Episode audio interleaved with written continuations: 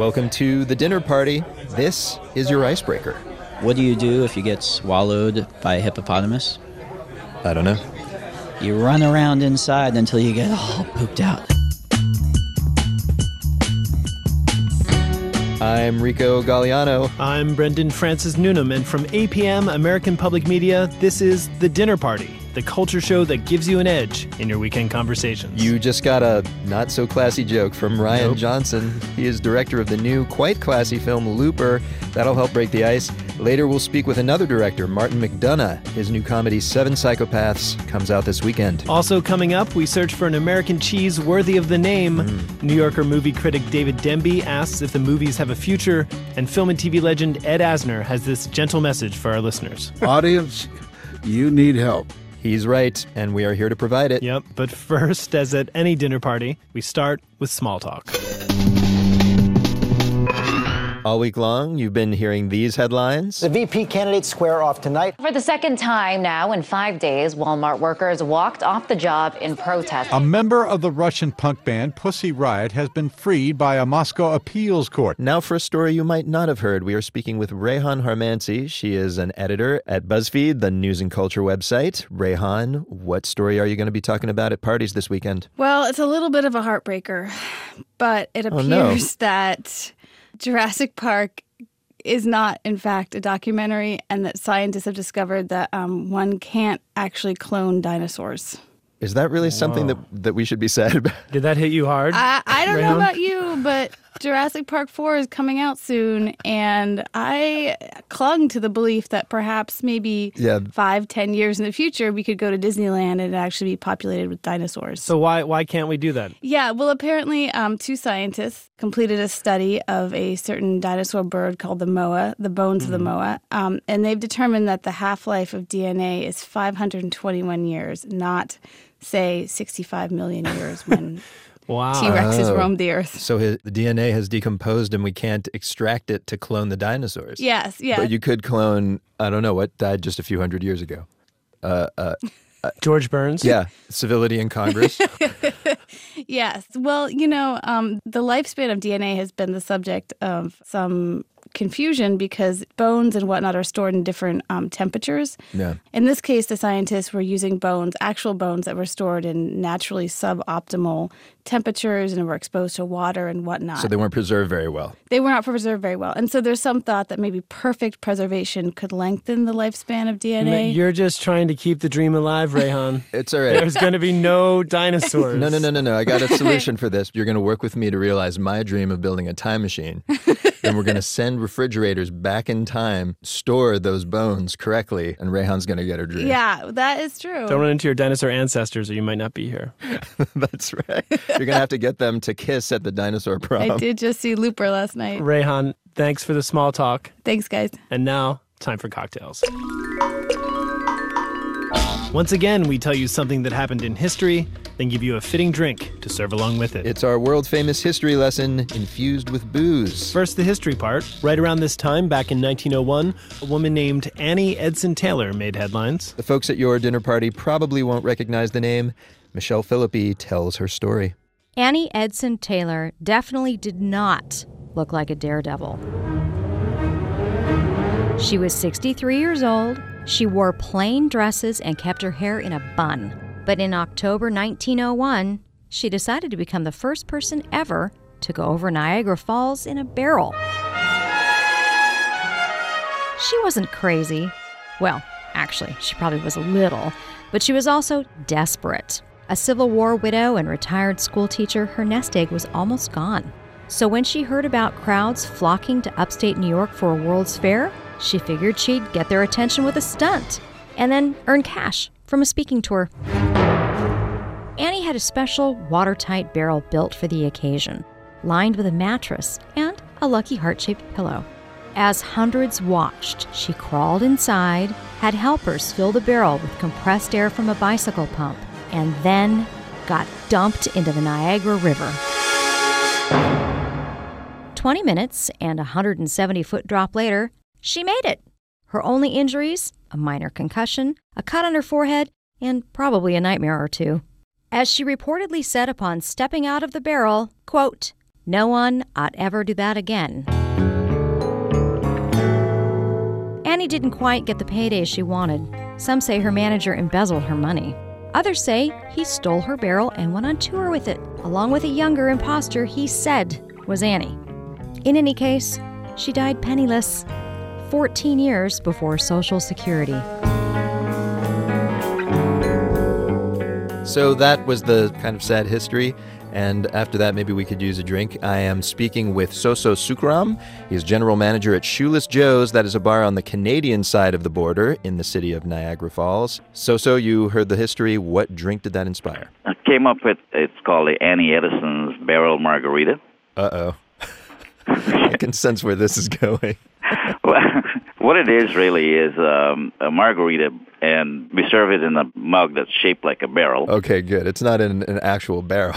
No, like- no, that would be too much cocktail for anybody. It's not 200 gallons of margarita. That's right. okay. So the margarita is pretty straightforward. You know, has the lime mix, tequila, Of course. and triple sec, and so we blend that to make a frozen margarita. But here's the thing: we take a small Coronita bottle, which is a Corona, Okay. but there's a mini Corona, and we turn that upside down in the uh, frozen margarita. So the bottle is sort of stuck in the frozen. That's right. And as you sip on the margarita, the Corona slowly uh, floats to the bottom of your uh, barrel. So you kind of get a beer chaser slowly over time. That's right. The trick is you don't ever try and take the Coronita out of the uh, the glass. It's just going to spill everywhere. Although it would, it seems like it might be appropriate if it spilled everywhere, because then it would be like a waterfall. Yeah, you can create that scene at your table if you want to wear it. Let me let me ask you: There are ten people who have survived the falls, including Right. some of them very recently. Did you ever meet any of them? Did they come into your bar? Yes, I met uh, Nick Wallenda. He just crossed over the falls directly on a tightrope. Oh, that's right. He walked on a tightrope over it. Yeah, June 13th of this year. It does say something about Annie, though, that walking over the falls in a tightrope seems less insane than what she did. Going over in a barrel is nuts, but I always say to my staff, there's something about Niagara Falls that makes people want to do crazy things. I, I blame the margarita in a barrel. I think so.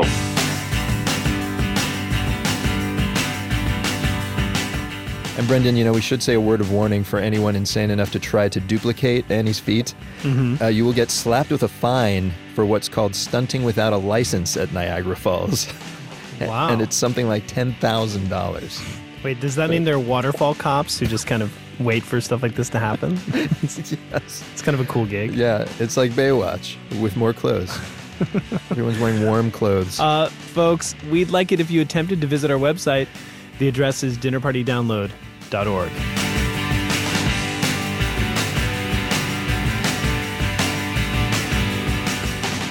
And now, the guest list, in which an interesting person lists some interesting things. And today our guest is actress Mary Elizabeth Winstead. She portrayed the girl for whom Scott Pilgrim fought the world in the film Scott Pilgrim versus the World. This week she stars in the Sundance hit Smashed, about a young couple struggling with alcohol. It's a film about a tough subject that also entertains. Here she is with a list of other films that do the same.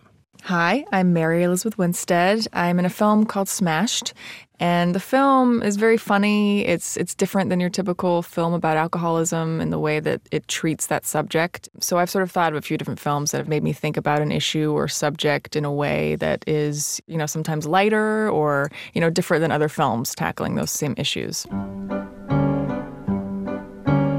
My first one is Citizen Ruth, which is pretty much a satirical comedy. It's certainly not a heavy film in any way, although it deals with the issue of abortion.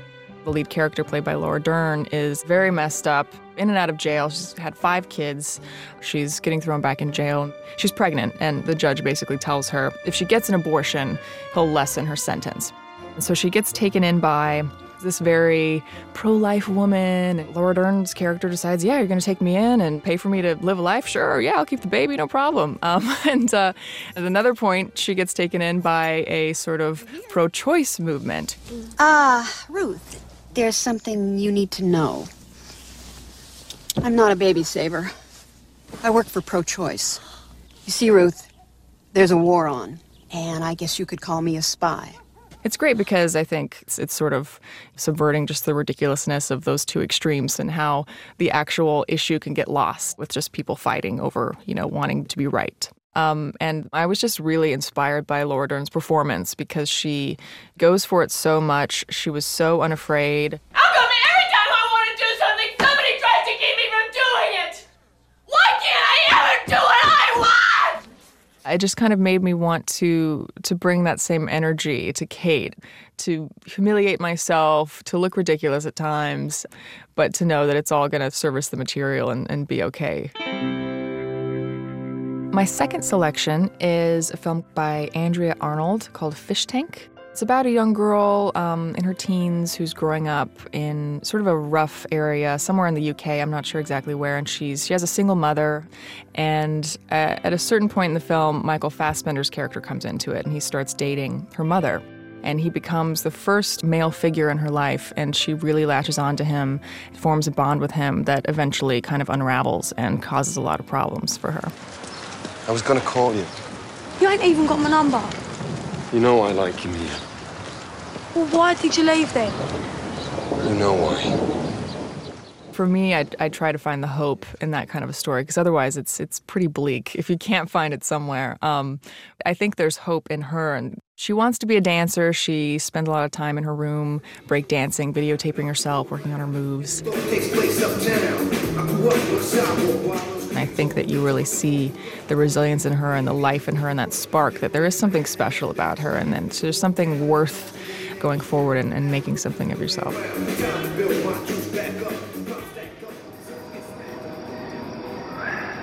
My third film is Wendy and Lucy, a very, very low key film that um, follows a homeless woman and her dog. It's a film directed by Kelly Reichardt and it stars Michelle Williams.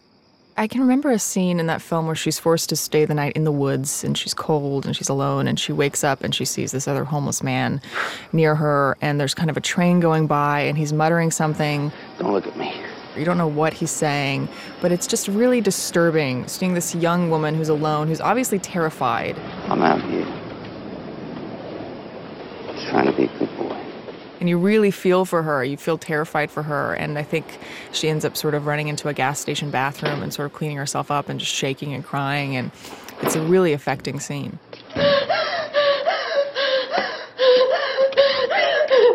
It is kind of a different experience watching those emotional, harrowing scenes as an actor because you feel that empathy. You feel bad when you're watching someone go through something like that, but it's exciting as an actor to see somebody really access those emotions.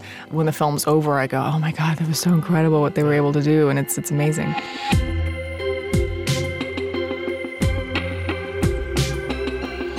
The guest list from Mary Elizabeth Winstead. Her new film Smashed opens this weekend. Enrico, I was thinking Morrissey is on tour right now. Okay. So if you caught So- one of his shows, Yeah. watched one of those last couple of films Mary recommended, and then, you know, took a stroll across the Browning autumn landscape, Yeah. you could really lull yourself into this kind of perfect melancholic stupor, you know? If that's what you're going for. uh, but, ladies and gentlemen, if it is, you probably shouldn't stick around because coming up, we've got Ed Asner offering etiquette advice, which is a good thing because we don't think he'd take it. You're right. when the dinner party returns. Welcome back to The Dinner Party, the culture show that helps you win your dinner party. I'm Brendan Francis Newnham. I'm Rico Gagliano. Coming up, author Justin Torres reads from the novel that helped him win a National Book Foundation Award last week. And later, Martin McDonagh, writer director of the new movie Seven Psychopaths, says his bloody gangster comedies are misunderstood. I, I see them more as rom coms. Hmm. Naturally. But first, it's time for our etiquette segment. Yes, each week you send us your questions about how to behave, and here to answer them this week is Ed Asner. He's well known for his Emmy Award winning role as Lou Grant on The Mary Tyler Moore Show and that show's spin off series, Lou Grant. In 2009, he starred as the voice of Carl Fredricksen in the celebrated animated film Up.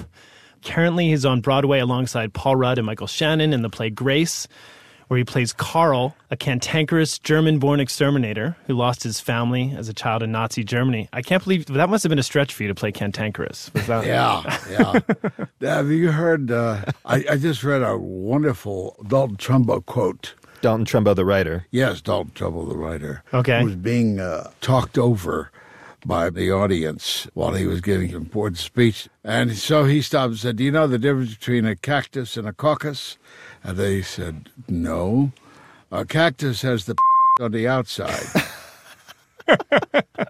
That's pretty cantankerous. Wow. I'm going to be interested to see if the audience understands that quote with the operative word bleeped out, but thank you for giving us the opportunity. Well, I'm glad I helped. So this play is is about Grace, and Grace isn't a person. I mean, Grace, the actual, you know, divine assistance, As in saving grace. as in saving grace. Indeed. Had you given much thought to divine assistance? It's it something that occurred to you. Is that what grace means to you, divine assistance? That's what it means to um, Merriam-Webster. What does it mean to you? La di da. Well, this this is public radio. We have a dictionary on hand. yeah, yeah. To me, it means uh, artful movement. Hmm. But in this play, kind And of a state of grace, I'm Yeah. not through. Yeah. Okay. Uh, a state of grace, I think, would mean uh, almost picturing one surrounded by an aura, sainthood, even. He's a wonderful man, and he himself is full of grace, as cantankerous as he is. You made your Broadway debut actually in 1960, is my understanding, in Face of a Hero, which also starred Jack Lemmon. What, if anything, do you remember about that time? It was my first experience of Broadway, and it made it very easy for me to leave for Los Angeles after it closed. Really? It wasn't Yes. fun? Oh, no, it wasn't fun. The, the, the character was only written to get laughs. The director told me the night before rehearsals began, he said, Loved your reading. Of course, you can't be that funny. so he had me doing my first scene with my back to the audience. Wow. Directors will do that to you. Yeah. It's very impolite. Speaking of which, we have some etiquette questions from our audience. Oops. Uh oh, that's Ed's cell phone. Wait a minute, who could this be? Oh, it's Philip Langner. Let me see what he has to say. Hello, Philip. I'm on the air. I'll call you when this is over. Okay, bye bye. So clearly, Mr. Asner, you're the person to ask for uh, etiquette advice. Yeah. you clearly know how to comport yourself and Uh, Etiquette, well. yeah. So we've got some questions. From what I've seen of you, your audience probably needs a lot of help. The- That's true. This is radio. They don't get to see me. But I'm seeing you. Audience, you need help. and here they are to ask for it. Uh, this is a question from Clinker. They want us to call him or her in Santa Monica, California. Not stinker. Not Stinker, Clinker. Okay. This is one of the other reindeer, Clinker. At Mhm. weddings, I love clinking my glass with my fork. Oh, I You see. yeah. Which results in a fun eye rolling kiss from the bride and groom. But sometimes other guests shoot me dirty looks as though I've just spilled punch on the bride. Has this tradition become passe? I always thought it was a harmless and a fun rite of passage. I think it's a wonderful rite of passage. I think it's a, a wonderful, gentle sounding custom to observe. And uh, those who are objecting to it must be tied. so I would dismiss them, and they shouldn't have been invited to the wedding anyway. Yeah, that's how I feel. I mean, this is a, it's a really elegant way to kind. of, It's an old tradition. To We don't interrupt. get those kind of people down in Santa Monica. No, no, that's a New York thing. Yeah. Sure. Although I will, I do wonder: is it possible to do too much glass clinking? Where if you're the bride or groom, you might think, "Who is this guy who's so perverse he wants to keep seeing us kiss over and over again?" Oh, Right. I'd say to hell with you. I'll kiss her when I'm ready. Exactly. All right. Well, here's another question. This is from Bob in Chicago. Um, That's where I. That's my Wild Oats town. good times, Chicago, good town. I love it. yeah, Really? I haven't, I haven't been in a long It's time. my favorite city. No offense, Gotham. oh wait, there's another call. who, who could this be? Oh, we'll find out later. They're on. Thank you. That's very polite of you. Thanks, Ed. All right. So uh, Bob from Chicago asks if someone's telling an amazing story and I know that they're stretching the truth, should I bring it up? I worry because it just makes me seem like a party pooper, but some folks take poetic license too far, I think. I know that feeling. I would think the appropriate thing to do, if you like the person, if you respect the person, let them have free reign. All right. Hmm. Let them have their fun. And if you don't like them, cut them off at the pass. Okay. Expose them for the bull they are. So it's a subjective choice. There's no larger ethical way to play this. If you like the person, let him go ahead. Yes, because he probably needs the attention and he's hmm. probably doing it in an entertaining fashion. Sure. The guy you don't like is probably a blowhard. now, I imagine as an actor, you encounter this situation a lot people stretching the truth. Well, I went to see Jews telling old jokes. I knew every one of those jokes, but it was wonderful to sit there and hear those jokes. That's a, that's an off Broadway play where Jews tell Yeah, jokes. yeah. And so you didn't interrupt him. You didn't go, I heard that one already. Yeah, well, Enough. We, all knowingly nod to each other, and, and even the goyim knew what uh, the jokes were. How important is it, for God's sake? That's true. That's true. All right. There you go, Bob in Chicago. And now we turn to Mark in Paris. How do you feel about Paris, Ed? I love it. All right. Called the Chicago of France. Mark asks, How does one deal with people who knew one when one was much younger and who are shocked that one has aged? So they come upon you and they're like, Oh my God, you've aged. And my response to that would be that because of my sexual activity, it is it has just taken a terrible toll on me, but I can't stop. I just, I mean, the, it will do it. You know, it's like distance runners. They may be very, very healthy, but they look like the most haggard people in the world.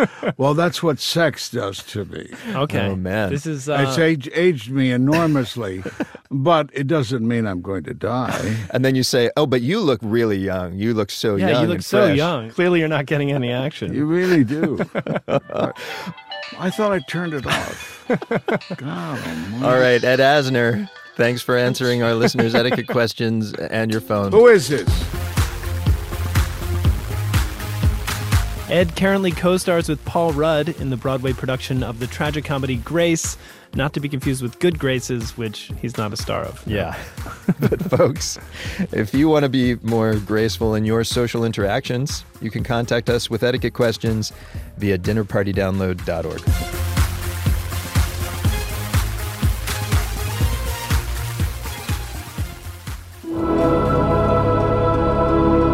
And now, time to eavesdrop.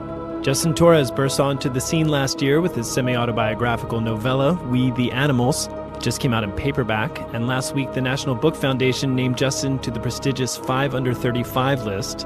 Today we overhear him reading from the book's opening, in which the protagonist describes his family. We wanted more. We knocked the butt ends of our forks against the table, tapped our spoons against our empty bowls. We were hungry. We wanted more volume, more riots. We turned up the knob on the TV until our ears ached with the shouts of angry men. We wanted more music on the radio. We wanted beats. We wanted rock. We wanted muscles on our skinny arms. We had bird bones, hollow and light, and we wanted more density, more weight. We were six snatching hands, six stomping feet. We were brothers, boys, three little kings locked in a feud for more. When it was cold, we fought over blankets until the cloth tore down the middle. When it was really cold, when our breath came out in frosty clouds, Manny crawled into bed with Joel and me. Body heat, he said. Body heat, we agreed. We wanted more flesh, more blood, more warmth. When we fought, we fought with boots and garage tools, snapping pliers. We grabbed at whatever was nearest and we hurled it through the air. We wanted more broken dishes, more shattered glass. We wanted more crashes. And when our pops came home, we got spankings. We knew that there was something on the other side of pain, on the other side of the sting. Prickly heat radiated upward from our thighs and backsides. Fire consumed our brains, but we knew that there was something more, some place our pops was taking us with all this. We knew because he was meticulous, because he was precise, because he took his time. He was awakening us. He was leading us somewhere beyond burning and ripping, and you couldn't get there in a hurry. And when our father was gone, we wanted to be fathers. We hunted animals. We drudged through the muck of the creek, chasing down bullfrogs and water snakes. We plucked the baby robins from their nest.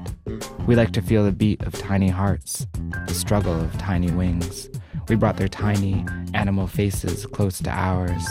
Who's your daddy? We said. Then we laughed and tossed them into a shoebox. Always more, always hungrily scratching for more.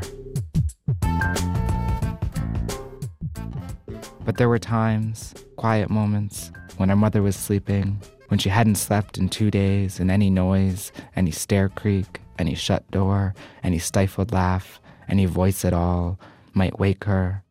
Those still, crystal mornings when we wanted to protect her. This confused goose of a woman, this stumbler, this gusher, with her backaches and headaches and her tired, tired ways. This uprooted Brooklyn creature, this tough talker, always with tears when she told us she loved us. Her mixed up love, her needy love, her warmth. Those mornings when sunlight found the cracks in our blinds and laid itself down in strips on our carpet. Those quiet mornings when we'd fix ourselves oatmeal and sprawl onto our stomachs with crayons and paper, with glass marbles that we were careful not to rattle. When our mother was sleeping, when the air did not smell like sweat or breath or mold, when the air was still and light. Those mornings when silence was our secret game and our gift and our sole accomplishment we wanted less. Less weight, less work, less noise, less father, less muscles and skin and hair. We wanted nothing. Just this. Just this.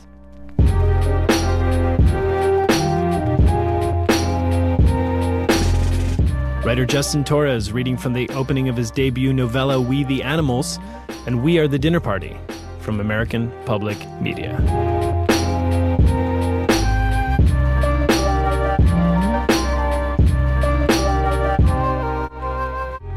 And now, time for Chattering Class. This is where we are schooled by an expert in some dinner party worthy topic. This week, the topic is the mainstream movie business, and our teacher is David Denby. He was a film critic for The Atlantic, then New York Magazine, and for the last two decades or so, he has been one of the two main critics for The New Yorker. His new book of essays and reviews is required reading for anyone who gives a damn about movies, if you ask me. It is called Do the Movies Have a Future? And David, it's an honor. Uh, I feel my responsibilities very heavily here. You should. This isn't book promotion. This is the future of the movies, right? That's right. You're educating uh, the next generation of film goers, so do it right. Uh, all right. So you spend a good chunk of the book criticizing modern big budget Hollywood movies. And you insist that it, it used to and should produce better films. So, let, first of all, for the moment, let us give you that thesis that movies aren't what they used to be. Explain why this matters so much to you, because you, you say that there are plenty of indie movies out there that you can enjoy. Why do you need mainstream movies to be better? Well, the the indie movies often don't break through. Uh, if you consult the New York Times this morning, you'll see about a dozen little films Yeah. that will struggle. A lot of them head straight for oblivion. I'm sorry to say, for everyone like, like Beasts of the Southern Wild or Margin Call, which you know break through to a decent box office. Yeah. I haven't given up on the idea of movies as our national theater. I know that when there's a, a movie that's relevant to the way we think about our lives, uh, like The Social Network, uh, it really does pull together the conversation. And I haven't given up the romance of entering a darkened place with 500 strangers and breathing and crying at once together. Let me interrupt you on this for a second, though. Let, let us for a moment not give you this thesis that you're saying. Haven't successive generations of critics always made this argument that movies are getting worse? I, I you know, there's this the Halliwell's Film Guide. Sure, sure, sure. Leslie Halliwell, he's this British critic, put out this film guide a few decades ago that basically railed against every movie that had been made after about 1950. Some of the movies that I'm sure you would champion, like almost all the movies of Stanley Kubrick. Why do you have it right? when sound came in in 1928, there were aesthetes who said it's over, right? When the screen went wide in the early 50s, there were critics, including Pauline Kael, who said it's over. Composition has been destroyed. Exactly. Now, they were wrong, obviously, in both cases. And neither of those uh, enormous changes dehumanized movies. And if anything, they upped the, the human presence. Suddenly, you know, you had this the sound of Judy Garland singing, uh, you know, of Humphrey Bogart talking. Suddenly, you had camels walking across the Jordan, Jordanian desert in Lawrence of Arabia across a 70 foot wide Yeah. screen. Oh, that's not the human presence. No. Okay. You had some But it, humans does, in that it movie shows too. maybe the humans being dwarfed by the environment in, in a way. Okay, that's that's something great. And you're saying modern movies have lost that humanity? The six big studios owned by six conglomerates are trying to end emotional involvement in movies and just create kind of sensational involvement. They, th- I don't think they want you to feel a direct connection to the life and death of characters as people did in the past. They want to just excite you. How, how did we get to that point? Well, we've gotten there by degrees. I mean, movies were essentially made for grown ups until about the middle 70s, late 70s, when uh, the success of Star Wars and the extraordinary marketing of that movie electrifying the whole country with a movie opening, you know, all at once. That linked with the growth of multiplexes made them realize that they could go for an enormous opening weekend. Yeah, this is something you mentioned in the book that that uh, the need to get a huge opening weekend box office is, has led to the downfall of movies. Why? Kids go opening weekend. People, let's say over 40, tend to hold back until they've heard from their friends or maybe if there's a critic. So, if you're following me, the, the taste of 15 to 25 year olds is exercising an influence on what gets made way out of proportion to their numbers in the population. That's part one. Part two is that two thirds of the box office for these movies comes from overseas. So let's we're going to defoliate our films of local flavor, of of intricate dialogue, of psychology. We're going to have fun. We're going to, you know, but we're going to make things as simple as possible so they can follow it any place in the world. And the combination of those two things, the boasting rights for opening weekend and the overseas marketing has made those movies as impersonal as they are. You end the book with a bunch of essays uh, about promising developments in movies that you think offer glimmers of hope for a better movie industry. You specifically mention the indie mumblecore genre and the movie Rise of the Planet of the Apes. Some of these pieces in the book are a few years old, though. Have these developments panned out the way you hoped? Are you still optimistic about them? There's hope. There's hope. There's always hope. And there, I mean, Rise of the Planet of the Apes was spectacle, but I thought it really, digital invention brought out the inherent character of being an ape and just exaggerated it slightly, but not too much. So I thought, and not only that, the movie was very touching. That movie, if you want to be, you know, specific, is definitely going to have a sequel. But we'll see if that kind of thinking goes elsewhere. I mean, I think people may get bored with too many comic book conceptions. I think one thing that's new, of course, is that, that girls are getting a shot now. I mean, the young adult fictions aimed at the f- female market. Uh, I wasn't the biggest fan of the Hunger Games, but uh, I'm I'm willing to hope that that will go somewhere. Us too. David Denby. His book is called "Do the Movies Have a Future?" Thanks for schooling us today. Be well.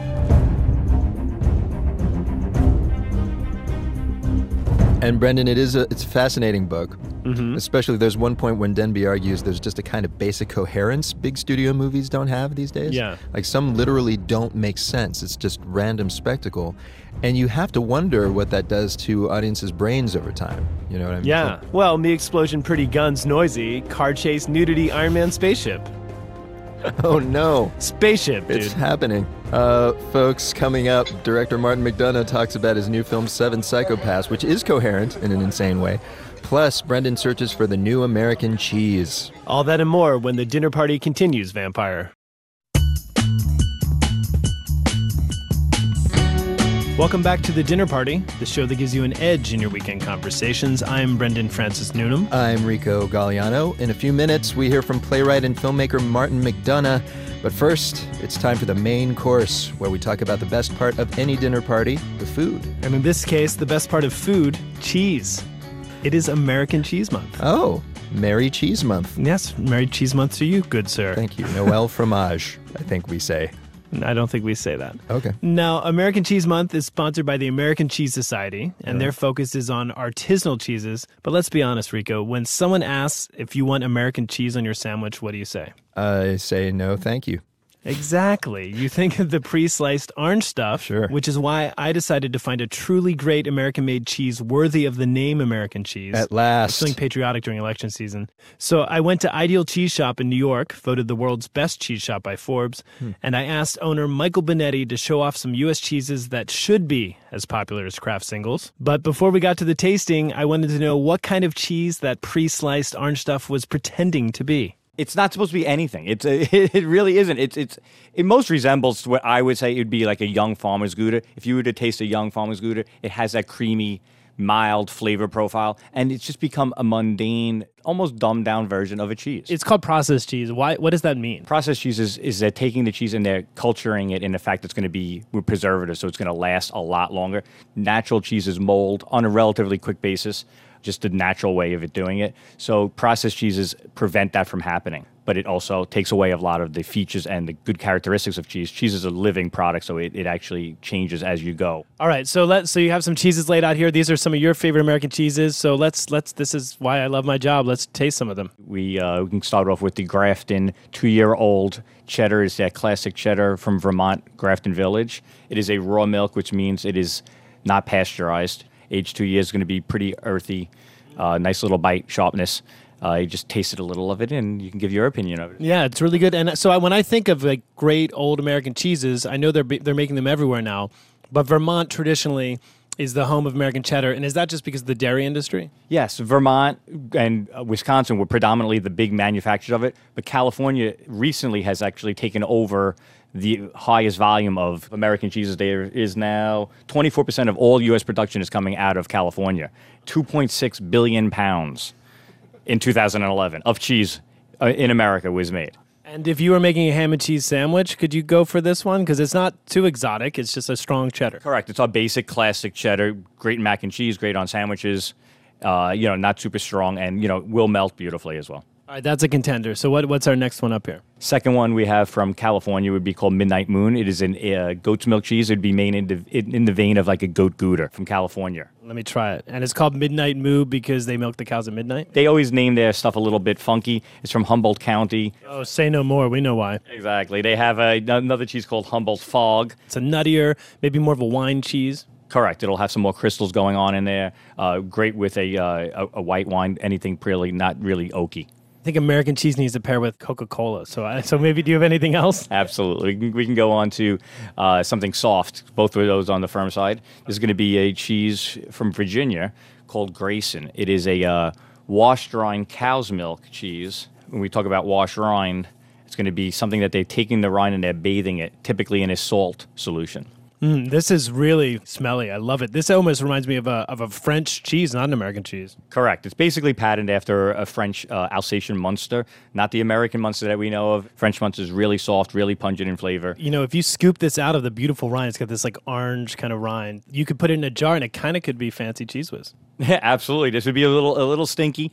Some people will make a little face at this one because it does have a high aroma. The, the, the taste is not quite as strong as the aroma. All right, what else do you have? All right, we're going to go to the fourth cheese, which is a two-year-old Tarentaise. It's made after a uh, Alpine cheese called Tom Abondance. So you're going to get really crystals in there as well. And this is from a company called Springbrook Farms, and it's 100% of their money goes to help kids that are in need. Now the crystals, you what that is that the crunch I'm I'm, I'm feeling, and do people aim for that? Yeah, certain people come in and they're looking actually looking for the crunchies, and as they like to call them, it's is the crystallized amino acids. And as the cheese dries out, you're getting those little crystallizes coming out, and those will be typically little white spots on the cheese. It seems like America can make any cheese that other countries are known for. Is that true? Yeah, I kind of hate that we try to always compare it to something else, and people are always looking to say, well, let's ha- well, how does this compare to a European cheese or what have you? Because people, you know, that they, France, they had a head start on us. Basically, it's the head start motion, and it feels like it's almost a copy, but they're all it's a takeoff of or a unique way of handling cheese. Because uh, if you took a French cheese and you taste it, you'd be like, oh, that's just great on its own. You don't say, oh, it tastes like cheddar. Cool. All right, I'm really excited about this last one because even my untrained eye knows that that is blue cheese. It looks really good. What do, what do you have for us? We have uh, one of the finest cheeses made. It is called Rogue River Blue from Rogue River Creamery in Oregon. It won the American Cheese Society Best in Show like two out of the last three years. It is a seasonal cheese tons of flavor. It's like perfect umami flavor. It's just really mouthwatering. No doubt, it is. I mean, it, you got very complex flavor profile. This is going to finish it off. Any any meal will be at the end of the meal will be great with this blue. You could put that on top of a salad. And so, uh, what's your favorite? What's your American cheese? If the American Cheese Council said you have to pick next year America's best representative cheese, what would you choose? I would take the two-year-old Tarentaise. I think this is a great story. It's a really good family out there that's doing this, and they're giving all their profits to children in need, and they have those kids come down to the farm and help on the farm as well. And it's just a great cause. The cheese is absolutely fantastic. It sells really good here at the shop, and uh, I would do the two-year-old Tarentaise. And so when you're home, all right, it's a weekend. Um, you're making a sandwich.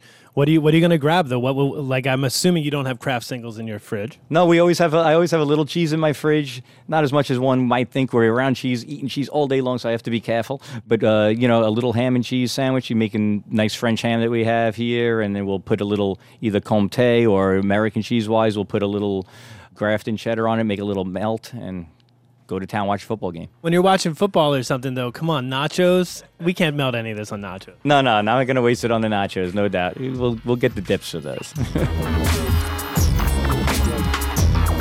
So Rico, there you have it. Look for Tarentaise single soon Mm. at a store near you. Yes, fingers crossed. But you know, I have to admit, I love kind of have a soft spot for American cheese. If I'm being honest. what? I, I grew up in a place that puts Cheez Whiz on steak, you know? Sometimes a hamburger just needs an orange, gooey blanket, my friend. All right, a blanket in which to wrap the corpse of your dead taste buds. I prefer the cheese cheese. I will stick with that. I'll take it all. I'm sure you will. Uh, listeners, you can chime in on this world shattering argument. Tell us your favorite cheeses on Twitter. We are at Dinner Party DNLD.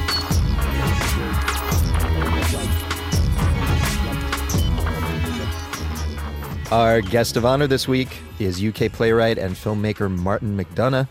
His many plays, like The Beauty Queen of Leenane, have regularly made their way to Broadway since the late 90s. His film Six Shooter won the Oscar for Best Short, and his follow up feature In Bruges was nominated for Best Screenplay.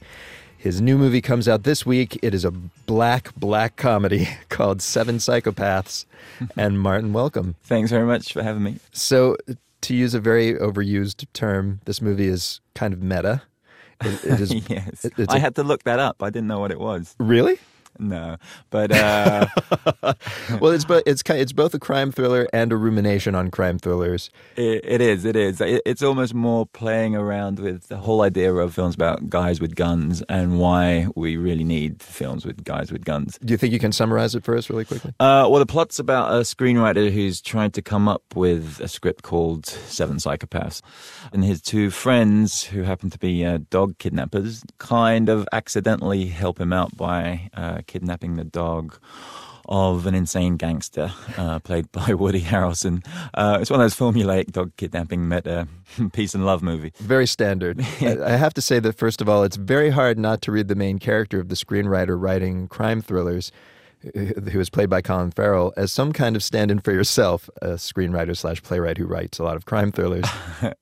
Well, to be honest, I mean, there there are details that I guess are me or the way I think, particularly um, his kind of love of Hollywood gangster films and his desire to do something that's a little more life affirming and and uh, Yeah. spiritual, even to go too far. I did want to explore a couple of those themes. Why are you obsessed with gangsters and psychopaths? All three of your movies, in some ways, are about relatively sane people trying to deal rationally with irrational psychopaths. Um, yes and no. I don't think in Bruges. I mean, Ralph Fiennes' character, I guess, in Bruges was Yes. uh, a bit, a little bit demented. A little bit. But, but that's Rafe playing himself. No, I'm teasing. it's not that I'm into gangster movies, but I'm just into good movies. It could be. It could have been a western. You know, I'm into Peckinpah. It could have been a. But it's interesting that of the westerns, you pick Sam Peckinpah, the bloodiest and most psychotic of all western filmmakers. The bloodiest and the best. Yeah, I, I think Sam, though, as bloody as his films were, used to deal quite often with questioning the violence. I think, you know, the men in The Wild Bunch, for instance, by the end of it, they're disgusted with themselves. Yeah. That final epic, amazing shootout is almost a suicide march. Sort of on this topic, without giving too much away, the movie does struggle kind of with how and whether violence is appropriate. Mhm. And we had Rian Johnson on the show recently. He just made the new movie Looper. Yeah. Very, very similar theme. The TV show Dexter, same issue. What is Yeah. going on? Why is this idea so much out there, do you think? I don't know. I think it's a good thing, though. I think I would find it hard to do a, a gangster movie that was simply violent and fun and didn't comment on it. I think in the world we live in today, it's um, it's tricky to, just to put those things out there without questioning them. That said, there is a lot of fun in this movie. Um, uh, the word that came to mind when I looked at the cast, for instance, was crazy. Woody Harrelson, Colin Farrell, who you worked with before, Mm. Christopher Walken, Tom Waits. These are all guys known to be either volatile or, to put it very mildly, quirky. yeah, Sam Rockwell too. Yes. I wonder what you imagined it would be like to work with that cast and how it actually played out? What strangely enough, uh, as you said, I knew Colin, but I knew um, Christopher Walken and Sam Rockwell. I did a play with them uh, in New York a few Oh, years back. right. So I knew them, fantastic actors and a little demented. Uh, so they were perfect. And Woody Harrelson, I've known for like about 10 years. And strangely, Tom Waits, we almost worked together on a stage musical a few years ago. So it was actually more like working with family on, on the first day of shooting. An extremely crazy, weird family. yeah, like most of our families. Certainly in Ireland. so was it working on the set sort of like a, a dysfunctional Thanksgiving dinner? Um, no, I mean, as much as they've got a reputation to be strange or quirky, uh, they're all actually just really good, hardworking actors. Oh man, that's very disappointing. Yeah, sorry. I think it is kind of palpable how much fun we had on set. There are dark elements to the story, but it's kind of a, a roller coaster ride of craziness. As Gandhi said, Oh, you too. If it ain't Gandhi, it's Jesus Christ. an eye for an eye leaves the whole world blind. I believe that wholeheartedly.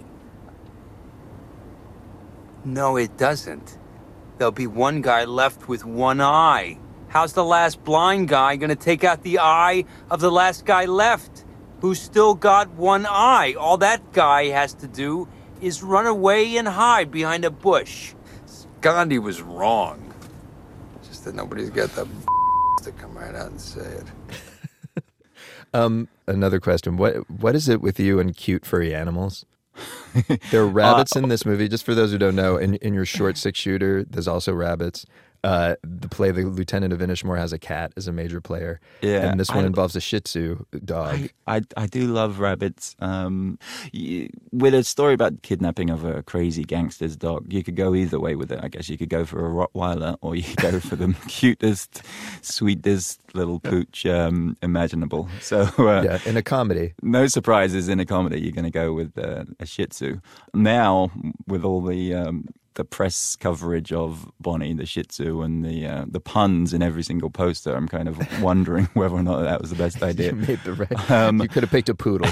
Yeah. But do these cute, innocent animals represent something to you? I mean, they are. It is a regular feature of some of your work. Um, it's a, I guess it's an easy way to explore uh, the sentimentality of certain kinds of violent men that they would kill, you know, humans so easily, but are torn up about the loss of a dog or a cat. Actually, it's the opposite, though. One of the telling signs of somebody who's psychopathic is supposed to be brutality towards animals. Yeah, that they started off that way. Yeah, I try to shake things up, you know. All right. We have two questions we ask of everybody on the show. Uh-huh. The first one is if we were to meet you at a dinner party, what question would you like not to be asked? and I hope I haven't asked it. Well, I see. I don't really see my most of my stuff as violent or as violent as people outside see it. So uh, when everyone asks about the violence in the films or the plays, I, I see them more as rom coms. Yeah. well, I don't know if I'd go to rom coms, but it's certainly these are Well, not definitely com- definitely comedies. Sure, and these are not. It's interesting because the same thing was leveled at Quentin Tarantino in some of his early movies. Mhm. And if you actually look at you know the body counts in these movies, they pale in comparison to action movies where this is not necessarily a charge that's leveled. Why do you think it is that crime thrillers specifically people seem to notice whatever violence there is? Well, I definitely, I think if there's comedy in the film, then I guess people sometimes think we, the filmmakers, are laughing at the death count, you know. And I, I think you, you, you can explore more interesting issues in comedy than you can actually in, in straight drama. Uh, our second question is tell us something we don't know. And this can be either about you or about the world at large. Anything that you think might surprise people at a dinner party. Um, well, that Christopher was the one who fell. Everyone fell in love with the dog, but Christopher Walken, above everyone, really took Bonnie. He, he was he was the most dog friendly. Yeah, which I think is kind of surprising in some ways. The outside view of him is maybe that he's strange or scary or um, unusual. unusual, yeah. But he's the sweetest guy, and, and even on the red carpet the other day, he was the first to pick up Bonnie, and I, I think maybe he knew it was, he was going to get all the uh, press attention from the photographers. He used the dog to attract the the paparazzi. Yeah. I don't know. So does that mean he's sweet or craven? Uh, a, a lovely combination of both. So Rico, I gotta say, Christopher Walken stopped seeming scary after Yeah. being in that Fatboy Slim video where he's dancing through the hotel. That was You know, wonderful. he kind of lost all his menace. and he uh, he played the sweet dad in Catch Me If You Can. That is Yeah, true. there too. It's There just too. it's going to take a lot of those roles to erase the memory of Kings of New York, where at, one point his character shoots a guy for no reason while laughing. Well, the guy took his dog. Oh, that's true. And ladies and gentlemen, that is the dinner party for this week. Subscribe to our podcast at dinnerpartydownload.org, and you will be sure not to miss next week's show in which Swedish crooner Jens Lekman stops by. Speaking of California crooner, Jackson Musker is the assistant producer of the dinner party. Tamika Adams and James Kim are our interns. Thanks to Jess Harwitz, Chris Clark, Chris Peters, Andy Cruz, and our big American cheese, Peter Clowney, and our friends at the public radio business show, Marketplace. Now, before we leave you, it is time for One for the Road, a song to listen to on your way to or returning from this week's dinner parties. The band is called Tame Impala, and in case you were wondering, they're referring to a medium sized antelope, not the gigantic sized Chevy automobile of yore, thank you, Wikipedia. And the band has a new album out this week. It's called Lonerism. Here's a track from it called Elephant. Bon appetit.